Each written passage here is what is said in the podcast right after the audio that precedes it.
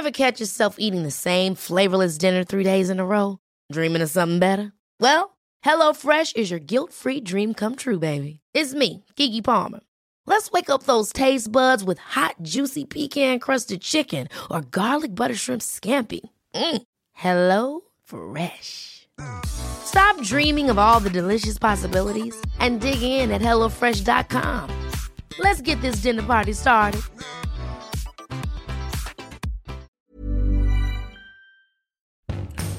Bonjour à tous, c'est Bertrand et je suis votre coach web. Bienvenue dans ce nouvel épisode de mon podcast sur la création de contenu. Alors hier nous avons parlé de la puissance des mots images, de l'image mentale que l'on pouvait provoquer, de l'intérêt que ça avait d'imager, de, de, de trouver des analogies, de trouver des métaphores, de faire des comparaisons pour pour installer certaines images dans la tête de notre audience. Mais je vous l'ai dit, à la fin, c'était ma conclusion d'hier, en fait, tout, le monde ne vivra pas aux mêmes images mentales, on a tous euh, des, choses qui nous parlent et des choses qui ne nous parlent pas du tout, voilà. Souvent, dans nos billets de blog, nos podcasts, vidéos, les histoires qu'on veut raconter, les choses qu'on veut faire revivre aux gens, en fait, on essaie de, de mettre en situation, de, de parler du contexte, de refaire vivre aux autres ce que nous avons vécu.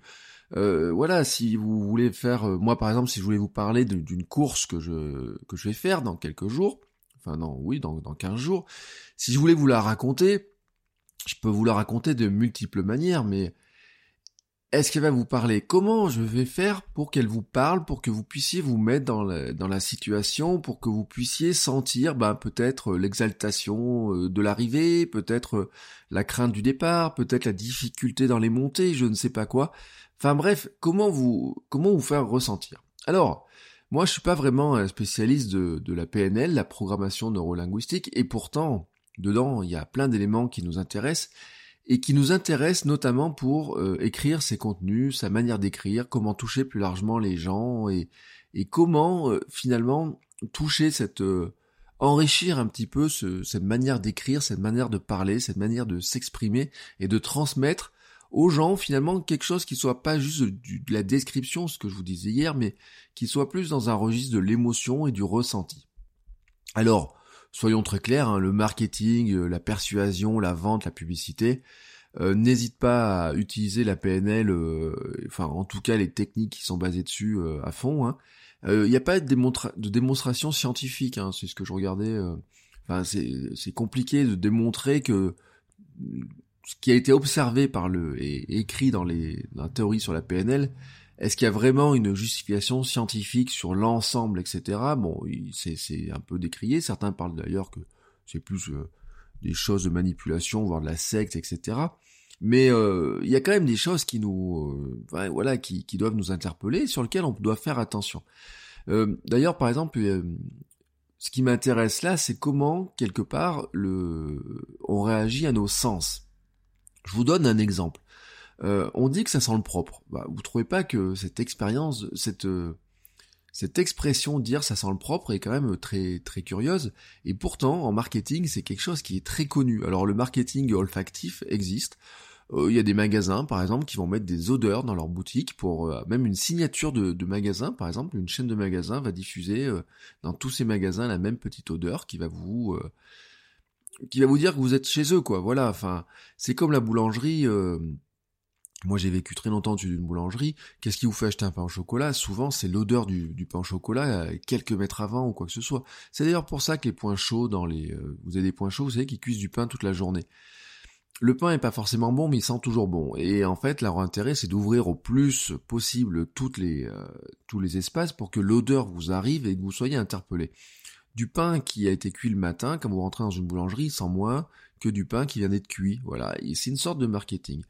Mais ça va beaucoup plus loin. Les, vendeurs de voitures, par exemple, savent qu'ils ont des bombes pour faire sentir le neuf aux véhicules d'occasion. Alors certains, quand ils vont acheter une voiture d'occasion, vont regarder la carrosserie, vont regarder la propreté, vont regarder la mécanique, vont être sensibles à des petits détails, vont regarder, euh, je sais pas moi, si euh, tout fonctionne bien ou quoi que ce soit, le bruit du moteur, euh, important, le bruit du moteur quand on achète une voiture, pour certains c'est le l'élément euh, peut-être peut-être déclencheur moi.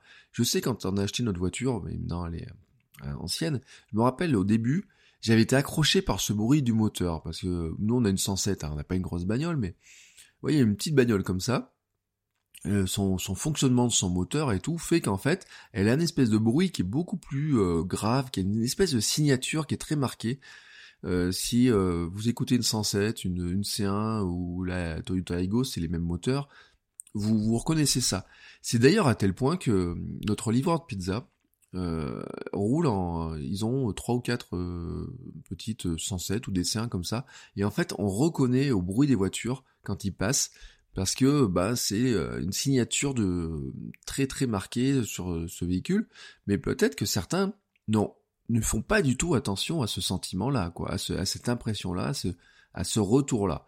Alors pour euh, finir sur cette histoire de ça sent le neuf, d'ailleurs, c'est tellement marqué, il n'y a pas que le neuf qui sent quelque chose, il y a aussi le propre qui sent quelque chose. Enfin, Qu'est-ce que l'odeur du propre? C'est compliqué à définir cette histoire-là. En fait, vous savez quand ça sent euh, pas bon, vous savez il y a des odeurs quand, quand ça pue, quand voilà, on dit que ça sent euh, euh, le rat, le chien mouillé, enfin tout ce que vous voulez. Il y a plein d'expressions comme ça.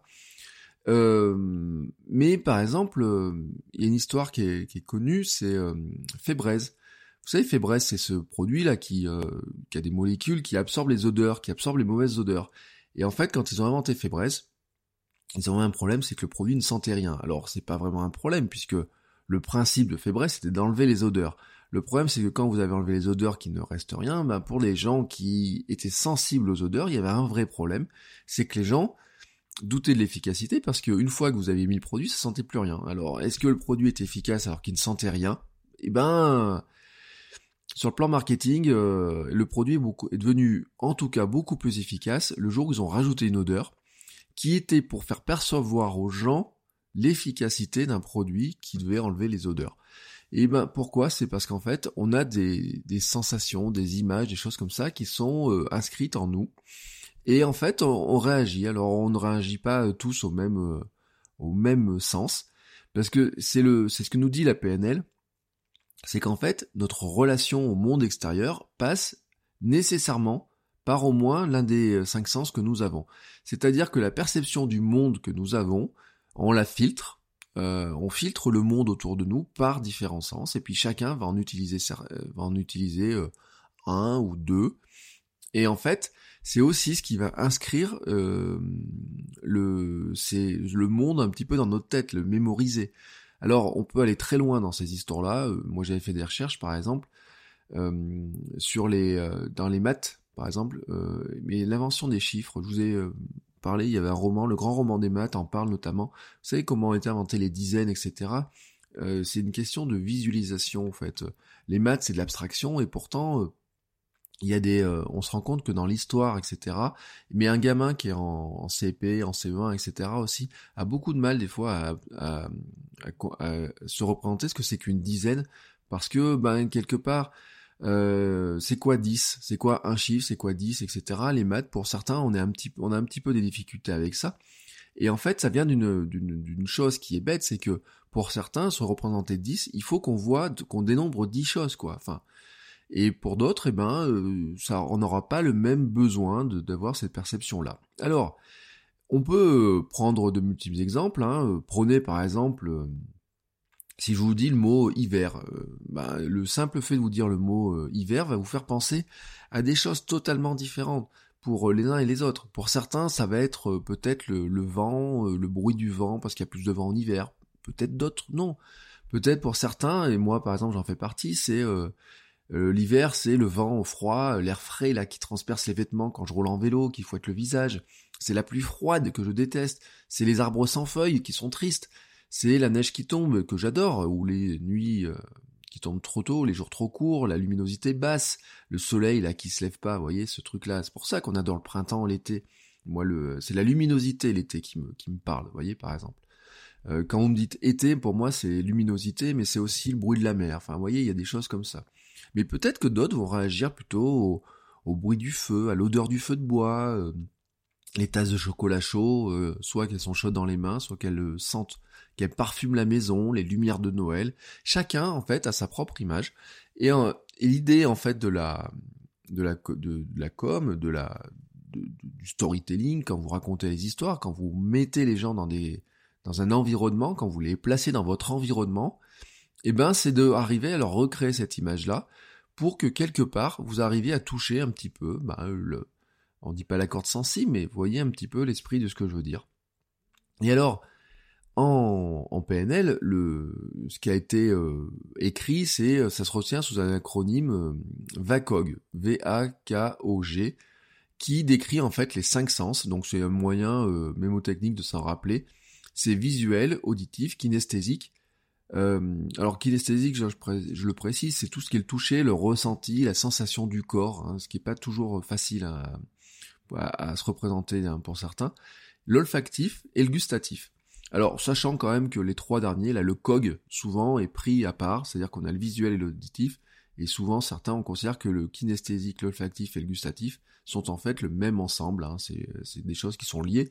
Mais bon, on va euh, dire, on a ces grands, ces cinq grands éléments, et en fait, chacun d'entre nous, chaque personne qui parle, qui écoute, qui interprète, euh, qui vit le monde, quoi, pardon, l'interprète, le monde, avec ses, euh, ses sens, ses cinq sens. Alors on va s'exprimer avec, on va comprendre une partie du monde avec ce sens-là, et on va le mémoriser aussi avec ça.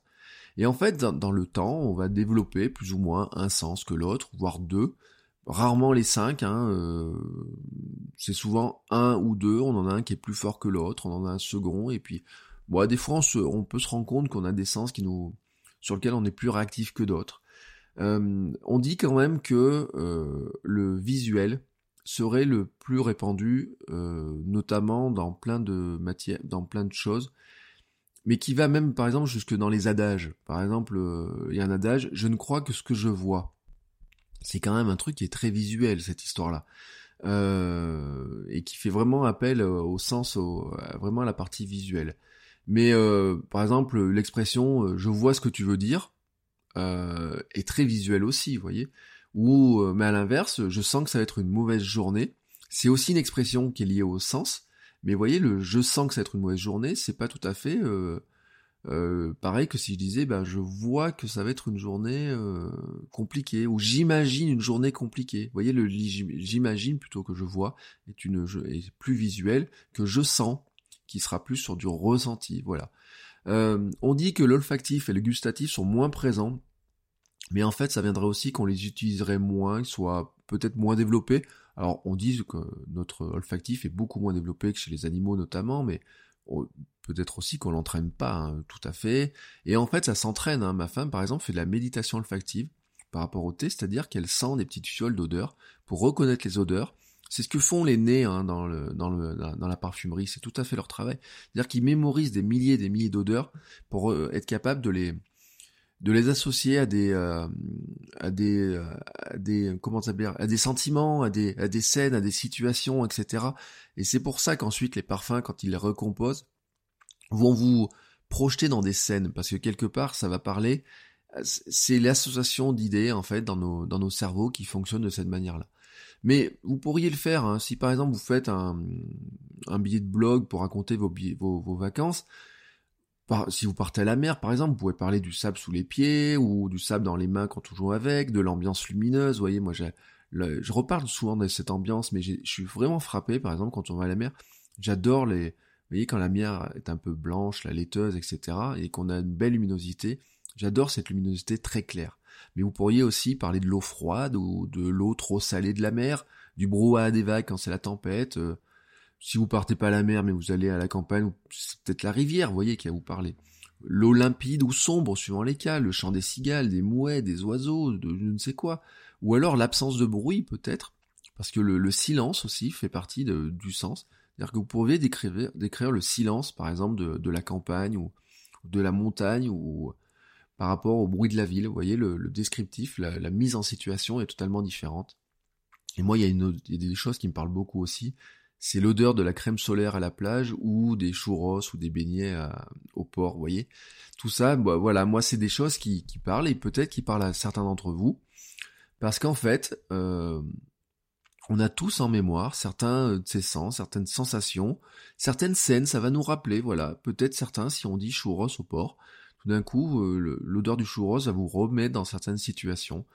A, on a tous, voilà, des, choses qui nous parlent et nous décrivons le monde en fait via ces sensations. C'est-à-dire qu'on filtre le monde par ses sensations et on décrit le monde via ses sensations. Mais parfois, ça ne parle pas aux autres parce que eux, ben, ça, ça n'a pas trop de signification, ils n'arrivent pas trop à se représenter. Et euh, dans la communication, le problème, ce n'est pas d'exclure ceux qui vous comprennent pas, c'est d'essayer d'inclure pour que tout le monde vous comprenne ou que tout le monde arrive à imaginer ce que vous voulez raconter. Alors, ben, il faut, ce que je vous disais hier, c'est il faut imager, imager ses propos hein, pour les autres et faire en sorte donc de leur proposer des images qui soient des images euh, on va dire qu'il utilise plusieurs sens. C'est-à-dire que si vous deviez dépeindre peindre un tableau de vos vacances, d'une course, d'une conférence que vous donnez, d'un repas que vous avez pris, je ne sais quoi, vous pourriez le peindre avec une image qui soit composée sur plusieurs sens. C'est-à-dire que vous allez peut-être décrire, vous allez peut-être euh, décrire les odeurs, peut-être décrire le lieu, peut-être parler de l'ambiance, du bruit ou je ne sais quoi, mais vous allez faire appel à plusieurs sens. Par exemple, si je parlais de mes salles de cours ou de conférences, il y en a, je pourrais vous dire qu'elles sont lugubres, sombres, qui sentent le renfermé, car elles sont pas assez aérées, qu'elles sentent le vieux. Alors, c'est quoi sentir le vieux? Mais voyez, euh, alors je parle pas des, des vieux euh, sens... Euh, euh des... C'était une expression, sentir le vieux, que j'avais entendu qui, euh, enfin, voyez ce que je veux dire. Enfin, peut-être certains, bon, je vais pas aller plus loin, mais voyez ce, ce que je veux dire, quoi. Il y a des, euh, moi j'ai vécu ça. Hein, il y a des, il y a des endroits euh, où vous avez ce, cette espèce de, de, de, sentiment comme ça, mais il y a aussi, par exemple, une salle de conférence dont je garde le souvenir, c'est des chaises dures, inconfortables. Si vous me parlez de cette salle de conférence, moi je me rappelle juste des sièges en bois qui, sur lesquels je peux pas tenir assis un quart d'heure, vous voyez, par exemple. Là, c'est plutôt du, c'est un autre sens qui parle, etc. Euh, on parle souvent aussi, par exemple, du bruit du modem. Vous vous rappelez ce petit bruit du modem là de, Moi, je le revois en fait. Quand vous me parlez d'un bruit du modem, je revois mon petit modem bleu euh, Wanadu à l'époque, qui était posé à côté de mon bureau. Mais en fait, je revois même un autre truc, c'est que le bruit du modem me fait penser à ma première connexion Internet à la... quand j'étais à l'IUT. D'ailleurs, le jour où j'ai découvert Internet, c'est par le bruit de ce modem. Et pendant longtemps, le Internet était égal le bruit du modem. Alors maintenant, euh, moi avec la fibre, euh, le bruit du modem, etc., avec la DSL, et c'est des choses qui n'existent plus, mais qui pourtant, si certains vous fait écouter le bruit du modem, vous allez vous rappeler peut-être avec émoi de votre première connexion Internet, peut-être des premiers sites que vous alliez voir et de, de l'incroyable monde qui s'ouvrait euh, à nous par ce biais-là. Mais on est tous sensibles à des choses, par exemple, prenez le clavier sur un clavier, il y en a qui vont être sensibles à la couleur, à l'aspect du clavier. Il y en a d'autres qui vont être sensibles au bruit. Par exemple, le bruit des touches. Le, le, ma femme, par exemple, quand je tape sur le clavier, des fois, elle me dit J'adore le bruit des touches quand tu tapes sur ton clavier. Et euh, elle a, on a tous les deux un MacBook euh, Air et qui a un petit bruit. Vous savez, ils ont vraiment un bruit particulier. Mais quand Apple a changé ses claviers, euh, ils ont changé les touches là. Il y a eu un toucher différent, un ressenti différent. Et c'est marrant comme beaucoup ont décrit non pas l'aspect du clavier qui changeait pas trop ou quoi que ce soit, mais on, décrit le ressenti des touches qui était totalement différent, ou certains le bruit des touches, et on a chacun voilà ce, sentiment-là. Certains vont faire attention à la couleur de leur clavier, d'autres vont faire attention au bruit, au, toucher de la touche, est-ce qu'elle est douce ou pas, ou d'autres au, au toucher quand vous appuyez dessus. Mais vous voyez comment le clavier, on l'a décrit avec quatre ou cinq sens. ça va tellement loin d'ailleurs que on pourrait dire que c'est même des signatures de marque. Hein. Il y a une marque qui avait fait des, euh, bougies qui sentent le Mac 9. Vous voyez Est-ce que vraiment Apple a une odeur du Mac 9 Je sais pas. Mais en tout cas, il y a une odeur quand vous ouvrez un Mac que certains ont reproduit dans une bougie en vous disant bah vous pouvez pas acheter un Mac 9 tous les jours, mais vous pouvez avoir une bougie qui vous donnera le sentiment de vous rappeler quand votre Mac est neuf. C'est marrant, c'est que du marketing, mais ça fait toujours appel au sens. Et on peut aller mais loin là-dedans, parce que par exemple, si on parle d'un orage, pour certains, l'orage, c'est le bruit de la pluie, pour d'autres, c'est le tonnerre, les éclairs, un ciel sombre, mais d'autres vont ressentir la lourdeur ou la moiteur, euh, enfin, vous voyez, la chaleur qui va se dégager après, les odeurs qui remontent du sol, d'autres, c'est le vent qui l'accompagne, d'autres, c'est euh, peut-être un souvenir de quelque chose d'autre, mais qui passe toujours de façon par un sens. Et c'est ça, en fait, qui est, euh, qui, qui, est, qui est assez incroyable dans notre manière de penser, notre manière d'appréhender le monde, et qu'on doit aussi exploiter on, doit aussi s'en servir pour faire partager ses sentiments aux gens. Et il n'y a pas que le... Là, je vous ai parlé de choses, vous allez me dire, oui, ça marche à l'écrit, ça va marcher euh, dans du podcast, ça pourrait marcher mis dans, de, dans une vidéo où je vais raconter quelque chose face caméra. Mais en fait, dans de l'image aussi, vous allez faire... Le visuel aussi va vous amener à, à ressentir certaines choses.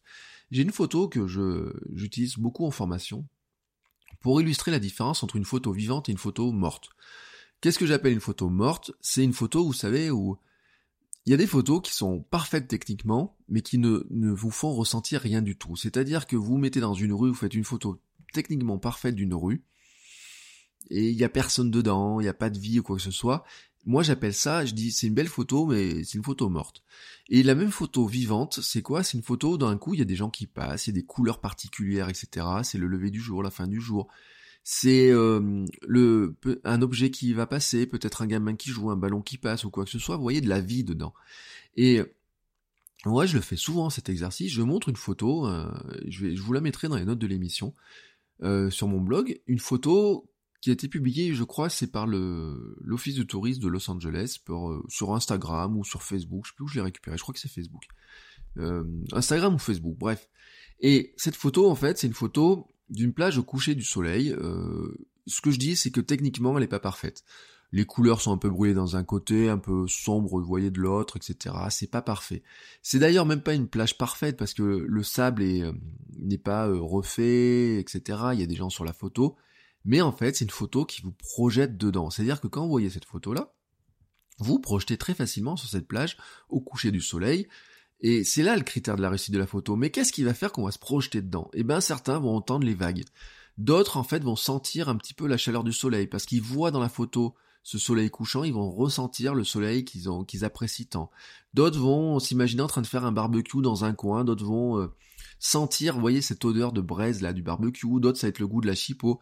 Je disais un autre jour, je disais, ça se trouve, il y a des gens d'entre vous qui s'imaginent là dans un coin là de cette plage, s'installer avec leurs amis et en train de jouer de la guitare comme ils le faisaient quand ils étaient euh, adolescents sur le bord de la plage ou qui le font encore maintenant sur les, euh, les barbecues de fin de journée. Vous voyez, chacun en fait va se projeter avec ses sens à lui. Même la photo comme ça va vous faire, euh, va, nourrir certaines sensations en vous, va réveiller certaines sensations en vous. Alors attention quand même avec cette histoire, c'est qu'il faut pas embrouiller notre cerveau. si vous décrivez euh, plusieurs tableaux en vous disant bon, il faut que j'utilise tous les sens. Ne n'utilisez pas, ne décrivez pas plusieurs tableaux avec euh, chacun un sens parce que pour dans la tête des gens, ils vont tout mélanger. En fait, quand vous décrivez une scène, quand vous vous expliquez en fait ce que vous vivez ou quoi que ce soit, euh, vous allez parler pour certains en visuel, en kinesthésique, mais en fait vous allez parler de la même scène, mais avec plusieurs sens, peut-être deux, peut-être trois. Voilà, on dit par exemple que dans l'apprentissage, c'est un truc que j'avais lu il y a pas longtemps, que euh, en apprentissage on utilise beaucoup le visuel et l'auditif, mais aussi le kinesthésique, qui seraient les trois sens qu'on arriverait à, mettre ensemble pour l'apprentissage de certaines matières, par exemple. Mais c'est peut-être pas valable pour tous, et suivant les, les domaines dans lesquels vous êtes, vous aurez en fait un sens qui va vous parler plus que d'autres. Mais l'idée, c'est de ne dites pas, bon tiens, je vais décrire une scène avec un sens, une autre scène avec un autre sens. Non, non, vous décrivez le même environnement, la même chose, la même scène, mais vous la faites vivre en fait avec les différents sens, les différents ressentis que vous pouvez avoir. Et euh, tout ça en fait s'inscrit aussi dans la marque, c'est-à-dire que tout à l'heure je vous parlais de l'odeur Apple, cette histoire d'odeur Apple, je sais pas si ça existe, le bruit du clavier Apple, je sais pas si chez eux ils sont déterminés que tout clavier doit faire un bruit particulier, mais on a des signatures de marque qui sont liées à cette euh, à ça. Vos écrits, votre identité de marque peut s'exprimer en fait par ce biais de certaines sensations. Peut-être vous parler de votre marque, peut-être vous parlez de vous-même euh, en tant dans la marque personnelle, plutôt sur certains registres que d'autres, parce que c'est aussi ben, comme ça que vous appréhendez le monde ou que vous avez envie de le faire appréhender aux gens. Prenez par exemple l'histoire du thé euh, avec ma femme là, la boutique de thé, Chakai Club. Comment est-ce qu'on peut décrire un thé? Mais on peut le décrire de multiples manières. Pour certains, le thé, c'est l'odeur qui monte de la tasse. Pour d'autres, c'est l'odeur, vous savez, quand vous ouvrez le sachet. Et les deux odeurs sont différentes. C'est le premier ressenti sous un quintet, c'est quand vous voyez la feuille dans le quand vous achetez un thé en vrac, par exemple, vous regardez les feuilles, vous voyez la feuille, à quoi elle ressemble. Mais c'est aussi le sentir. Certains touchent les feuilles hein, de, thé, euh, ils ont ce ressenti-là. Et puis, euh, il y a euh, bah, l'odeur qui remonte de la tasse, mais il y a aussi le contact de la tasse. Il y a euh, certains, par exemple, moi je sais que j'ai des tasses qui sont rugueuses, il y a des tasses qui sont métalliques, etc. Vous n'avez pas les mêmes sensations. Vous avez donc ce contact euh, de la tasse, c'est aussi la, chaleur. voyez, qui est un autre sens encore, si vous ressentez pas la même chose différemment. Euh, pour d'autres, vont être sensibles donc à, à la couleur de, une fois que le thé est infusé, alors on appelle ça la liqueur, donc c'est le terme. Mais certains vont être sensibles aussi, quand vous buvez votre thé, à la rugosité, à la viscosité de certains thés, vous voyez que ça laisse dans l'eau. Euh, on a plein de sensations comme ça, mais si on doit décrire un thé aux gens, sur une fiche produit, comment on leur décrit? Eh ben, on va essayer de leur décrire avec tous ces sentiments-là, mais aussi leur rappeler des odeurs. On va leur rappeler, par exemple, que ça sent la fraise tagada ou je sais pas quoi, l'odeur de leur enfance. Si c'est un thé de petit de gourmand, vous voyez, qui va sentir le chocolat ou j'en sais rien. Vous pouvez dire aux gens, euh, moi j'ai des cafés, par exemple, qui sentent le pain grillé. C'est quoi une odeur de pain grillé? Ben, Vous l'avez dans la tête. L'odeur de pain grillé. J'ai un café qui sent le pain grillé. J'ai un autre café qui sent la vanille ou le chocolat ou le, ou le caramel. Vous voyez? Eh ben, c'est quoi? Ben, tout d'un coup, c'est beaucoup plus facile. Alors que si je vous dis, bon, euh, le pain grillé, c'est la note pyrogénée, là, vous voyez pas ce que c'est. Mais si je vous dis, bon, ce thé sent euh, la note pyrogénée, bof, c'est quoi? Si je vous dis, ce thé sent le pain grillé, tout d'un coup, vous avez l'odeur. Parce que c'est ça la puissance de l'image. Et c'est comme ça qu'en fait, il faut chercher aussi à trouver des choses qui ne soient pas juste descriptives, mais aller sur un registre, en fait, bah, qui va vous correspondre, mais que vous allez imprimer et que vous allez choisir aussi. Parce que dans certains cas, dans certains produits, dans certaines marques, dans ce que vous faites, bah, vous êtes plutôt sensible à des choses et vous avez plutôt envie de transmettre certaines idées. Voilà. C'est un outil comme un autre, c'est un outil qui est intéressant, qui doit rentrer dans votre trousse à outils, qui vous aide à vous partager votre message. C'est euh, dans le même registre que on a des techniques de storytelling, on a des techniques d'écriture, on a des techniques pour raconter des choses. Et ces techniques qu'on peut piocher dans la PNL, mais qu'on pioche dans, nos sens, dans notre manière de fonctionner. Hein. En fait, parce que la PNL, c'est quoi? C'était une observation de notre fonctionnement, du fonctionnement humain, hein, finalement ben il faut, vous pouvez l'utiliser, vous pouvez piocher dedans. Il y a des choses qui peut-être vous semblent compliquées comme ça à appréhender, mais il y a un truc qui est intéressant, c'est déjà écouter, vous lisez, vous ressentez, vous, quels sont les sens que vous utilisez plus. Quand vous exprimez, quand vous parlez, quand, quand vous lisez quelque chose, qu'est-ce qui vous parle le plus? Est-ce que c'est plutôt l'odeur? Est-ce que c'est plutôt un goût? Est-ce que c'est plutôt le, les, certaines sensations que d'autres? Ça, c'est intéressant parce que ça va, ça va vous montrer aussi comment vous exprimez. Notez dans votre carnet à idées, hier je vous ai dit, il faut avoir un carnet à idées de vos métaphores, vos analogies, vos comparaisons, de toutes ces images mentales qui vous viennent. Notez aussi ben, ces images qui peuvent être des sens, des odeurs, qui peuvent être des parfums, qui peuvent être des, euh, choses visuelles, qui peuvent être des, bruits, des, euh, tout un tas d'images comme ça qui, vous parlent et qui vous, vous dites bah tiens ça pourrait parler aussi à mon audience et je pourrais les réutiliser ça pourrait être des images récurrentes que je pourrais installer chez eux etc habituez-vous à les créer en imaginer d'autres aussi peut-être à vous en rappeler d'autres parce que là on est vraiment dans le dans le sens de la mémoire hein. c'est vraiment inscrit en nous habituez-vous ensuite à les utiliser dans vos écrits vos podcasts vos vidéos entraînez-vous aussi peut-être à, euh, par exemple, si vous faites de la photo, de la vidéo, ben comment avec une photo, une vidéo, vous avez, vous exprimez un, vous faites appel à certains sens. Comment vous pouvez euh, transmettre le goût de quelque chose par la photo de, d'un carré de chocolat ou je sais pas quoi. Enfin, est-ce que juste, euh, est-ce qu'il y a un moyen, par exemple, de transmettre le goût du gâteau au chocolat? Euh, Ceux qui font de la photo culinaire, par exemple, sont très doués pour nous faire saliver en voyant le produit, hein, ce qu'on appelle l'appétence. Ça vient tout simplement que vous voyez là euh, un plat dans une photo Instagram et vous, vous sentez le goût là presque. Voyez, si vous avez du chocolat qui coule d'un fondant au chocolat, vous voyez presque ce, vous sentez presque ce goût là sur, la bouche peut-être, ou certains vont sentir l'odeur. Ben c'est c'est tout l'art du photographe culinaire d'arriver à jouer là-dessus, et vous pouvez vous entraîner là-dessus parce que c'est comme ça aussi que vos photos, que vos vidéos, que vos, mais aussi donc vos écrits, vos podcasts et tout deviendront plus expressifs. Voilà c'est un outil intéressant de plus à rajouter dans votre trousse à outils. Moi je suis, euh, c'est mon but, hein, c'est de vous amener aussi euh, certains outils. Des fois ils vous paraissent plus obscurs que d'autres, plus compliqués à maîtriser, mais entraînez-vous, vous verrez, ça, c'est intéressant de, réfléchir à tout ça. Et euh, bah, je vous laisse un petit peu le temps de réfléchir et, je vous dis à demain. Hein à demain. Allez, ciao ciao, belle journée à tous.